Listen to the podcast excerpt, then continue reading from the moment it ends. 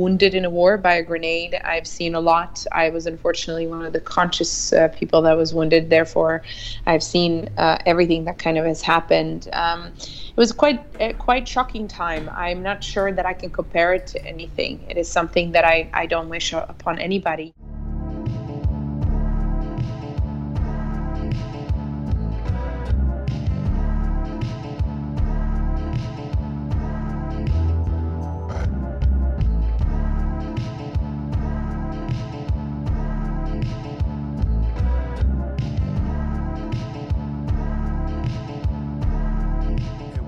Ladies and gentlemen? And this is Grey Jabesi with another episode of the Gray Av podcast. Seems like I need coffee. I'm forgetting my own name. I'm doing this at 3 in the morning, guys, so you're gonna have to forgive me uh, when it comes to that. Um, you are listening to the Gray Av podcast. If you're just listening to these for the first time, this is a show where I interview those who have skin in the game by that, I mean those who are actually out there doing it, so that we get to hear the actual micro details of what it takes or what it's taking out there to get things done. And another announcement that I wanted to point out is that I'm now open for sponsorship. So, for those of you who would like to sponsor the Grey F podcast, uh, please feel free to contact me uh, from my website, greyjabesi.com. That's G R E Y J A B E S I.com. There's a contact page there, and then you can message me, and you will be the proud sponsor. And I'll be more than happy to have you. So, today we have another exciting guest, and I really, really had fun recording this podcast. Uh, our guest today is Maja Vujinovic who is an entrepreneur and a technologist. Maja started her career being a director of strategy and corporate development at Tanex Corporation. From 2010 to 2013, she served as a senior investment officer at Zakhem International. In 2013, Maja joined Riverside Advisors on a position of consultant. From 2015 to 2018, she worked as a chief innovation officer at General Electric Digital. Currently, Maja is the CEO of OGroup. She is also a co founder of shEOS, who, for some of you in the blockchain space, you might be familiar with shEOS as a block producer for EOS. And she's also sitting on the board of CoinDesk. And if I'm not wrong, I think Maja speaks about six languages, which is absolutely fantastic. So, in this episode, we discuss a lot of things from her upbringing, her career, and a little bit of her story. Uh, obviously, she lived in Africa before, so we talk a little bit about that. And, you know, we talk about shEOS, obviously, and the role that she plays uh, being a woman in this uh, industry. And actually, we discussed the inspiration for EOS, which was actually to inspire a lot of women in the space. Um, and we discuss investing in uh, ICOs or blockchain, you know, as um, an, an, industry as a whole in the space, and the impact of emerging technologies. And this actually was also one of my favorite part of the uh, of the conversation. She said some something that I yeah, I've never thought of before when I'm thinking about you know how technology is affecting or will impact society as a whole. So I will let you guys enjoy it. Uh, remember, the Grave podcast is now on um, Spotify. So make sure uh, you check it out there. It's easier for you to just now stream it from there or download it. Uh, we have always been on iTunes and any other podcast platforms. And now we're also on YouTube for those of you who want to listen to it there. And for some episodes are in video format. So let's take it back to the beginning again from you know how you got started. I know you said you didn't. I mean, you grew up in the United States, but you wasn't born there. It's you actually had to move there at one point because of the war. Um, could you just share uh, the beginning of you know where Maja actually started? Yeah, happy to. Um, sure. My parents, um, and we are originally from uh, what today is ex Yugoslavia, and we moved, um, unfortunately, because of the war I was a refugee as a child, uh, which obviously gives you uh, quite an interesting perspective on life and has allowed me to be also very empathetic to different places in the world where I've lived. And as you know, um, one of those continents was Africa. They moved to the US, and uh, I grew up between the US and Europe. I went to school on both continents, and um, and I live currently in New York.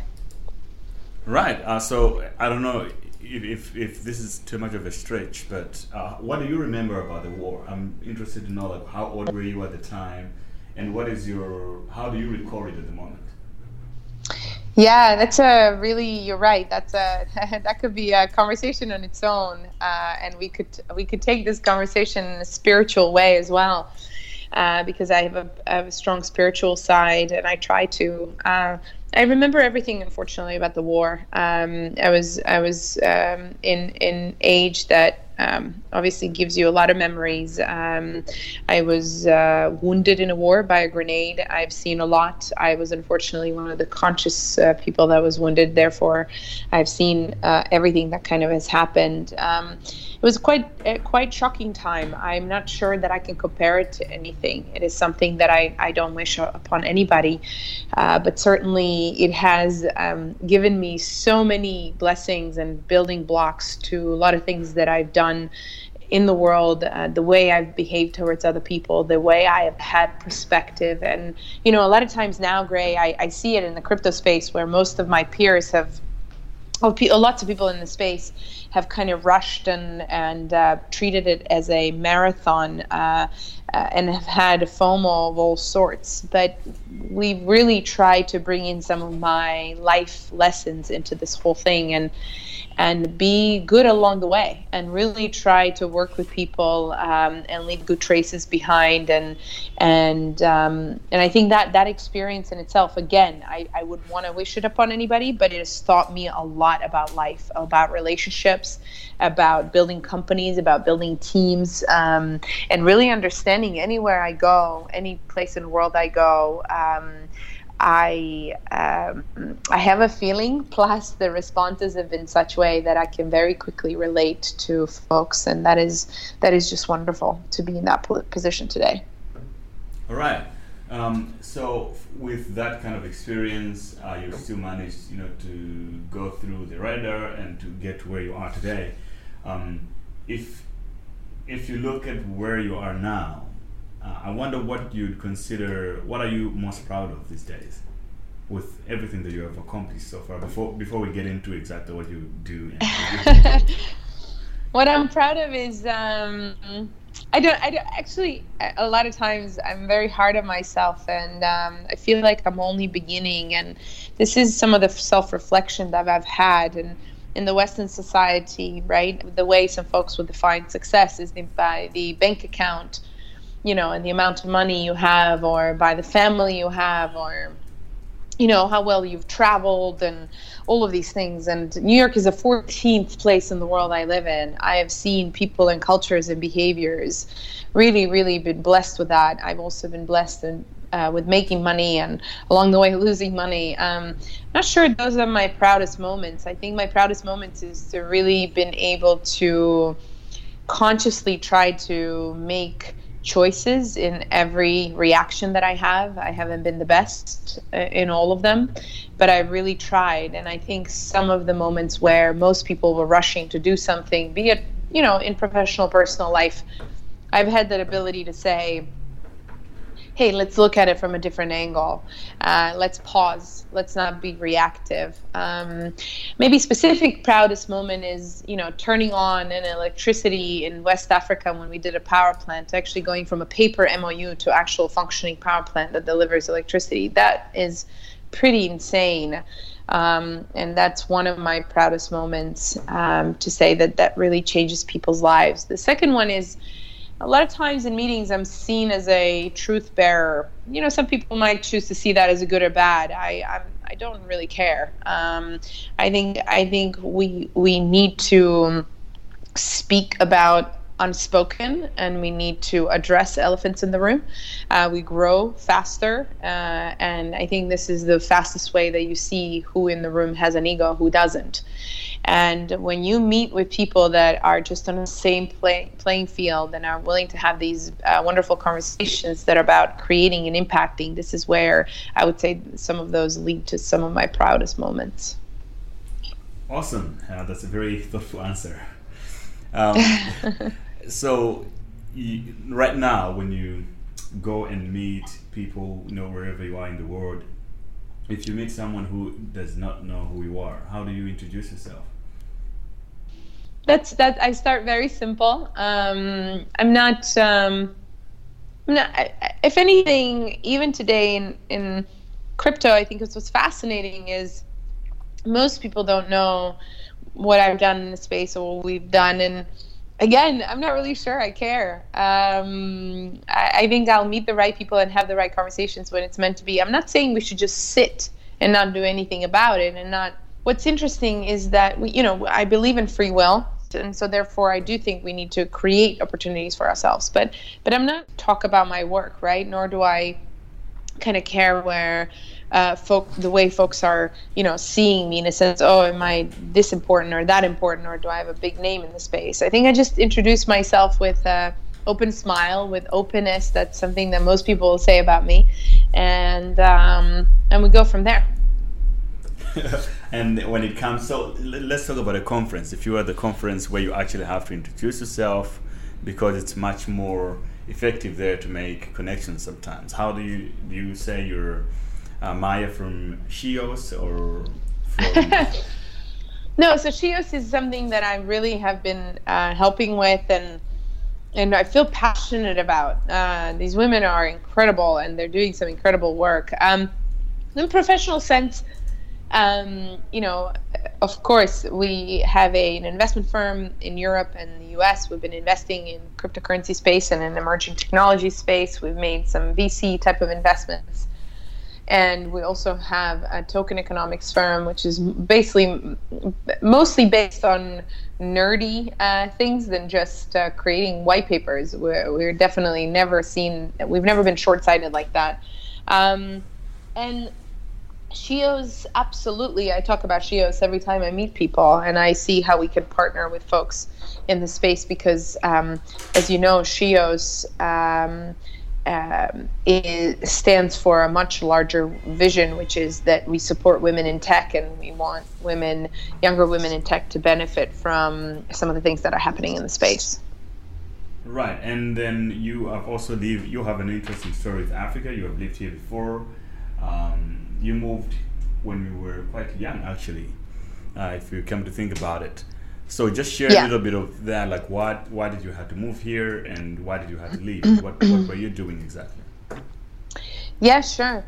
I uh, moved to Africa when I was, yeah, in my mid twenties, and I pe- felt very passionate about telecom explosion that was happening there and the opportunities that there are in Africa in general, and about the continent. Um, and and I felt passionate about the intersection of infrastructure and technology and just kind of infrastructure going digital in a sense. And I saw it really early on. Um, most people didn't see it in the space. Uh, everything from telecom boom, that is, you know, I mean, that, this is how I found out about Bitcoin and why I was interested in Bitcoin because in places like Latin America and Africa and others, um, you know, where phone is a source of income of some sorts and, and relationship with the outside world, you start to realize the power of a bank versus a bank account in your in your hands, and and it, it just fascinated me um, that that suddenly you're looking at a whole population that can be doing things on their own where you don't need banks. Um, and this is where I be- became very interested in this. Um, why did I leave? I left. It was it was time for me to then focus on some of the things that were going on in blockchain. It was 2013, very early on. I also wanted to be closer to my family. Uh, it's quite tough. Uh, most people say, "Oh, you know, Africa is great," and refer to it and etc. But um, you know, I've always challenged people to say, "Go live there and try to do work there." As you know, great it's not the easiest place to do work, but there are a lot of exciting things happening on the continent. So it was just time for me to focus on other things as well. Right. So you what what you said you you had a company here. So did you had to sell the company or you just decided? No, I worked. No, I worked for a company. Um, we had a private equity division. We were investing in infrastructure. Um, so um, I just decided that it was my time to focus on other things. That was it. And where did you move after that? I went to New York. And uh, is that where you worked for GE after that? You, so you went yes, straight from I, Africa and then went, went to GE. No, so so I I spent a little bit of time helping Noble Bank establish itself, um, and this is really early, right? 2013, they had the license um, and going in front of the Fed and various banks at the time to talk about decentralization and cryptocurrency and blockchain was really fascinating in retrospect but I've been a pioneer in the space, and um, so I joined that just to see as an advisor to help them really, um, but really quickly realized that if I do want to be in this space, I need to actually go into a large organization, see how technology is creating transparency in the world and how is it changing business models. And you know i needed a company that has resources that can help me test a lot of the newbies in the market and a lot of the inventions in the market Right, and then what? So you thought of Gen, uh, General Electric? Uh, did did you had to uh, contact them to work with you, or how did that relationship happen? What? Why do you think you they chose you to work with them as as head of their innovation? Um, I was I so I was a it came in in in global strategy first, um, but I my my whole idea was to move into tech I've had a relationship with GE for a while, and some of the executives there I've met while I was in Africa and Latin America because it was natural, right? They were in infrastructure, and I was in infrastructure.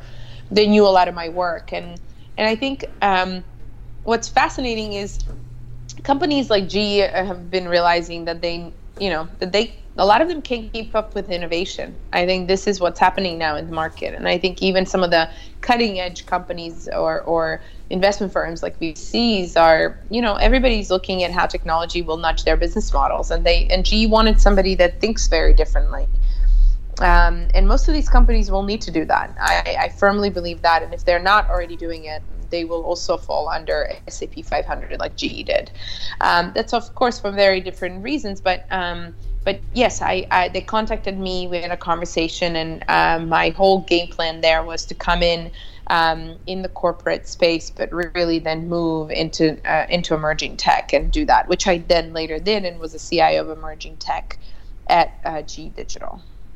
And then you just decided to leave just like that? Um, not just like that um, at, at, all. Uh, GE actually, from the beginning, is wasn't something that I saw that. Um, you know, is is going to adopt some of the changes that are happening. Uh, it was a good platform for me to try to shed light to, to some of the executives there to try to say, this is exactly what's going to happen to some of your verticals.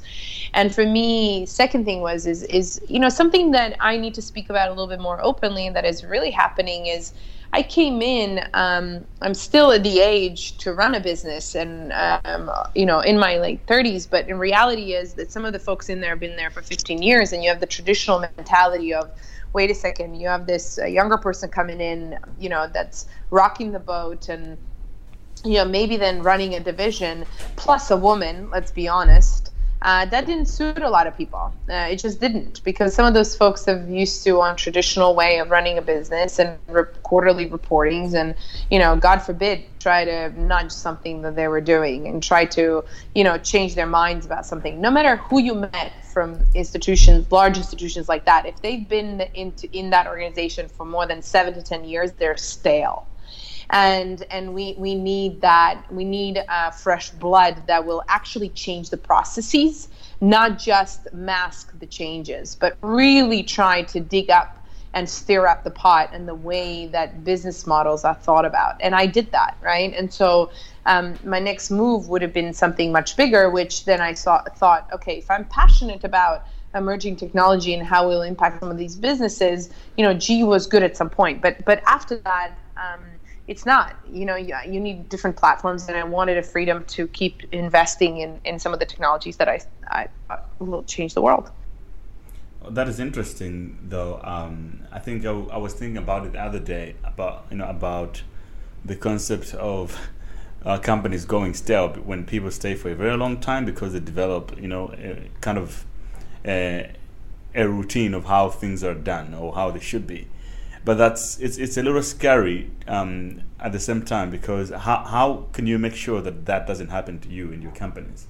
because there's a risk that you know you might also fall into that trap, just like the previous people has.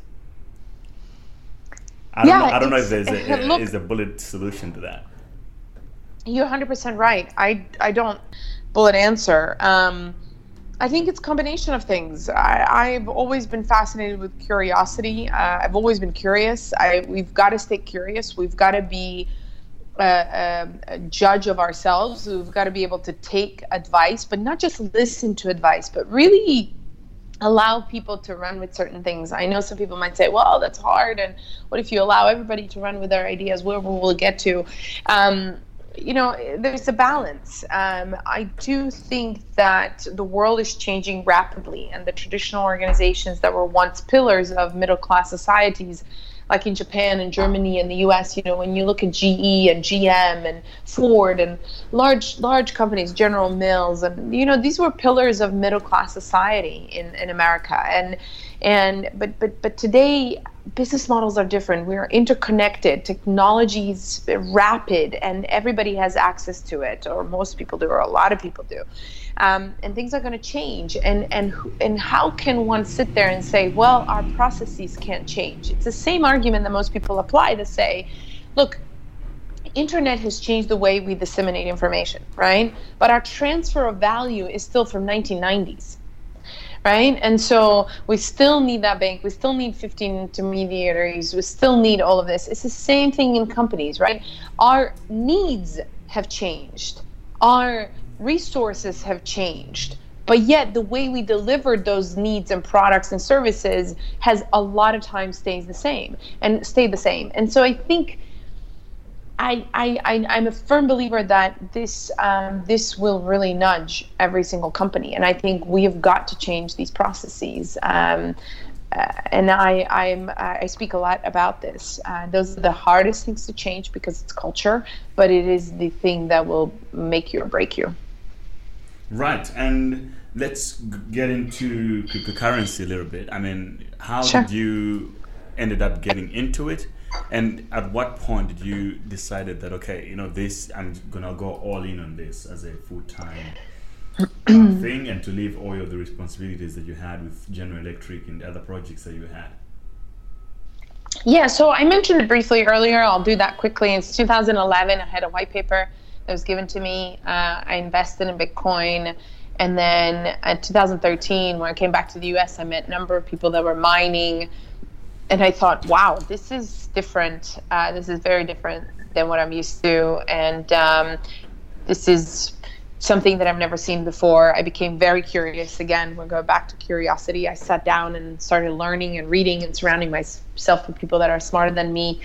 And that's when I decided that if if this technology, which by the way is nothing new, parts of it are new, but it's been in existence for a while, blockchain. Um, you know, how is how, which what are the tools today that exist today that did not exist in 80s and 90s that will enable this to go anywhere, right? Um, and and that's when I started kind of uh, putting myself in places that would allow me to learn more about that and decided that I will make this my career when I was a GE.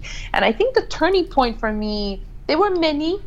There were many, but I, would say one of them is when I created this wallet on a machine. We loaded it up with tokens, and uh, we allowed the machine to order a part on its own through a smart contract and pay on its own. And that's when I just said, "This is this is a game changer. This is crazy. This will change some of the financial institutions that we have. This will change some of the accounting we have. This will change some of the LP agreements we have. This will change many things. So that if that answers your question. Yeah, yeah, it does. Um, and from what you know, looking at the time that you entered into it, I suppose you know you were a little more optimistic, of course. Uh, I wonder what did you think about say the next five years? Did, is what it is now in the cryptocurrency market uh, exactly what you thought it would be, by this time, or you thought it would be better, or you thought maybe it went a little too fast? Hmm, that's a very good question, and I can break it, break it in a few different parts. But um, did it go too fast? I'm not sure. I'm not sure that I'm the best judge of that. I do think that the greed has taken over some of this community. This community has not self-regulated as well as should have. Um, and this community is still not self-regulating as well as should have. And therefore, I do believe that some kind of you know, call it regulation, rules, uh, set of behavioral rules and, and ethics that need to be established by people in this community, with within this community, outside of this community, whatever it is. Um, and so, you know, I think I think that's kind of the, the, the comment that I would because it's such a broad question. So I don't know if you have a specific question you want to ask around that, but that's kind of how I would I would address that. So I asked that because you kind of touched on it at one point at the beginning, maybe before we started recording. But what is your gener- what is your general overview, and how do you feel about this um, this industry? Um, I, f- I f- look, I feel good about potentials of this technology. look, Bitcoin works there's anybody out there that tell you it doesn't work, uh, I think hasn't really studied it. It works, but it works in its limited capacity. Does it have to be grown and built and in a more sustainable way? Absolutely. Um, is it a scary place for a lot of traditional institutions when they look at this? Absolutely. This is math, and it absolutely works. Um, so I think um, it's it's an interesting time for the community and there needs to be a lot of conversations around how we developed but but there's no doubt that the concept of smart contracts not maybe you know for what we've seen it now just to build erc tokens or for crypto kitties although that has its purpose right? Um, but but they do have a huge potential and a lot of this stuff on, on wall street and a lot of the things in iot will be automated and it will be some kind of a form of a smart contract and cryptocurrency or uh, cryptography um, you know zero knowledge proofs you know, I, I think it's cleaning itself at the moment. It's fine. Um, certain forms of it might die, um, but certain other forms will uh, will succeed. Right.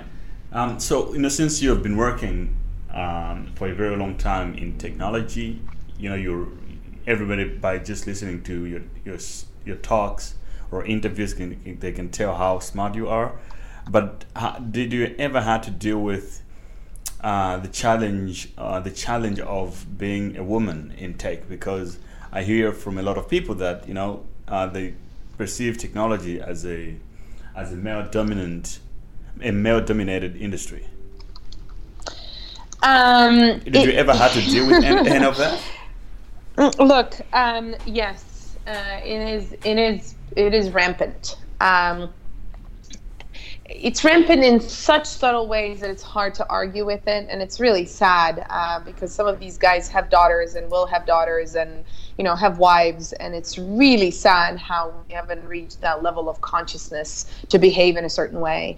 Uh, there are a number of women in this space who are very smart, who uh, who understand the technology, who come from a tech background, and there are a number of people out there and, and guys who have no clue and they pretend they do and um, and that's it's a, it's a fact. It's not just this industry; it's a lot of industries. But I I also am very surprised at some of my guy friends who have turned around and said, you know what, you're so right, and we are going to, you know, include you in the deals and share and and open. And um, I think it's just sometimes it's biological. You know, men don't necessarily understand how to talk to a woman that's also investing. They kind of just maybe just see a woman in a different way. Um, I can't comment on these things. I just know that it is rampant, it is happening, but I also see a lot of men changing. I really do. And I would lie if I didn't say otherwise. I don't think that we have reached that level of consciousness where um, you know, I'm on a board of CoinDesk, and this is something that I have brought up in some of the meetings, or I've brought up subtly that,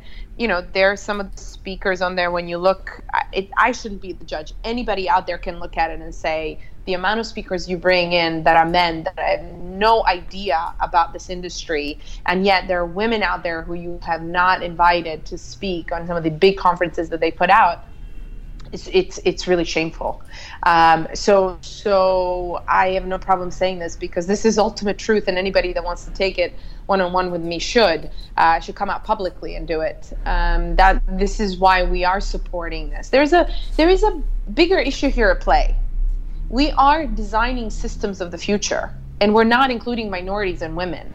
So, what kind of world do we expect to live in? And this is a question that I think is a very serious one. We're designing AI tools, machine learning tools, VR tools, blockchain tools uh, that come from a predisposed uh, mindsets that we and, and, subconscious thought that we can't control and are designed by white men. Um, and you know some might say i don't care this is or i'm not biased and i will make sure i include it uh, you, you don't know you're limited in your thinking and if you think you know it all then maybe probably you shouldn't be designing it in the first place.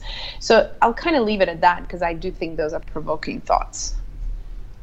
Right but did you ever for example deal with anything specific or most of it it's uh, it's systematic? Um yeah, I've had some instances where it was uh, specific, but um, I also, you know, I also don't take it personal. I show up with my experience. I don't show up because I'm a woman. I show up because with my experience, and maybe I haven't had as much discrimination, maybe as other women, because I do have tangible experience that is in corporate world, in private equity world, in investment world, in tech world, um, and therefore I haven't had some some some things but um, but I think it's more systematic in my case um, than anything else. All right. I, I had a podcast, I think on episode 92, I had an interview with Joy Buolamwini from, um, from, I think, Women of Code. Uh, it's code, so he, I mean, she actually figured out a way to detect flaws in AI because the data sets that are provided usually are biased simply because of the people who have designed them you know so the least amount of uh, minorities and women are are involved the more flowed that the AI was in terms of you know um, face detection technology and stuff like that. So it's really aligned to what you're saying now you know if you don't include others and then it makes the Absolutely. tech kind of wacky.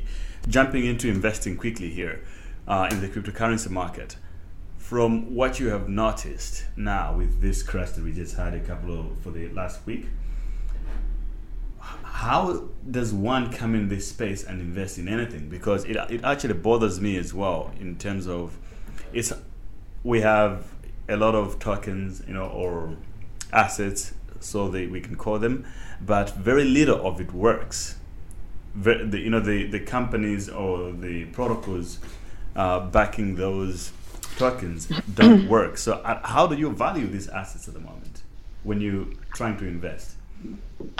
Yeah, um, that's a that's a very good question. Um, I'm not sure that uh, again um, some of the smartest people out there in investing, you know, um, guys like Naval and uh, people that are actually thoughtful in the space. Um, not sure that they have a one bullet answer either.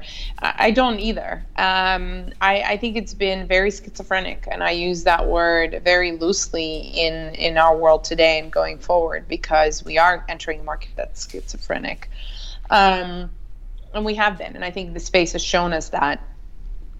I I um, not allowed to give you know investment advice and this is not an investment advice. I think the way we just we've been looking at it is we really look at deeply in what that entrepreneur group of people are trying to disrupt. Is there a need in the market that they're trying to disrupt? Is there a need in market they're trying to create?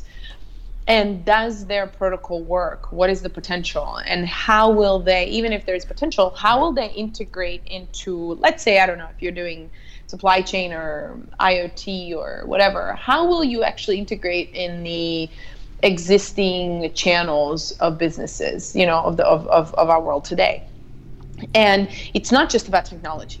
It really isn't. It's not just about the functionality of that token. It's about a strong utility of that token, um, and and does it have a place in a society or within that group of people or within that network? So I don't. I, I there's no one answer, Grey. There isn't something that we can say. Oh, you know, these types of tokens only work. And and by the way, on volumes, you're right. None of this works at the moment. Um, but again, you look at very carefully how that company is either solving some kind of a problem through technology that then you can um, expand, or how the company that already has a solution is going to go to a market and capture a market. And where is that tech at which stage, right? So I look at we look at everything very deeply. Right. So with what you have invested in OGroup, do you guys have like categories? To say, you know, in the medical space, this is what we're going to invest in. In take, this is what I'm investing in, or are you just going with what you think is are the best projects? And also, what do you think about like um, then the uh, the token prices? Is it yeah? So what so, are those? So what are those pegged to? Like, what what's the reference point? Yeah, um, it's hard, right? Um, I think what we even I made sure is also that I get opinion of people that are in those in particular business verticals. So we don't have specific verticals we invest in. Uh, we have looked at things in healthcare and, and gaming and financial industry and uh, a lot of different things. We've been very opportunistic. What do I think of token prices? Look, a lot of those token prices were inflated to begin with I'm not sure who sees it otherwise. I, I, think you must be crazy or really not know what you're talking about to really look look at this space from the beginning and assume that this is going to stay this way. Um, I remember telling my business partner in December when prices were really high, he said, you know, we have to raise an outside fund and this is what we have to do. And I said, no, this is not going many places in the next couple months. It's not sustainable. Why? I and it's not i'm the you know smartest person out there is i had the hands-on experience to see how tokens move through uh, a chain while i was at GE and it was really hard for me to understand that this is actually possible on a large scale or in this year or next two years right? So i had a deeper understanding. And then where uh, so in terms of where it's going now looking at the i know that, that the the crash of the market in terms of prices doesn't necessarily um, affect the you know the people that are building the technology but generally now what do you think this is going to go? Um where it's going to go i mean i've said it earlier publicly that we're going to have you know 70 to 90 percent of this disappear in some shape or form or it will you know metamorphosize itself into something else.